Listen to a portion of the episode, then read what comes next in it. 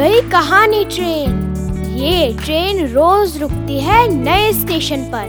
मिलाती है आपको एक नई कहानी और कई नए किरदारों से। तो सब सवार।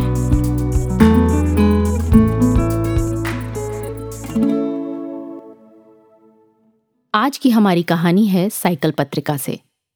बेसुरा राग। और इसे लिखा है वीरेंद्र दुबे ने। वो बेसुरों का गाँव था। एक से बढ़कर एक बेसुरे वहाँ रहते थे। भोर से आधी रात तक सब रियाज करते थे। एक बार गाँव में गवैयों की एक मंडली आई। गाँव वालों ने उनकी बड़ी आओ भगत की। एक एक दो दो गाने बजाने वालों को अपने घर ठहरा लिया। शाम होते होते जहाँ तहां दरिया बिछ गई। ढोलक, तानपुरे, सारंगी, तबले, तमूरे, बांसुरी, खंजरी चमीटों की ठोका पीटी शुरू हो गई। गम्मत शुरू हुई। आलापें भरी जाने लगी। बाजे बजने लगे।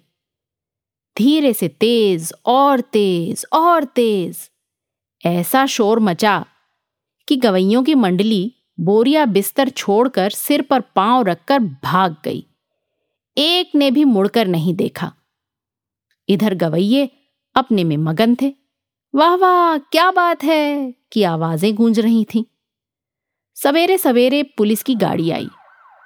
तब पता चला कि वो गवैयों की मंडली नहीं, डाकुओं की गैंग थी, जो लूटपाट के इरादे से आई थी। और जाते जाते इस तरफ़ धोखे से भी ना फटकने की कसम खाकर गई है।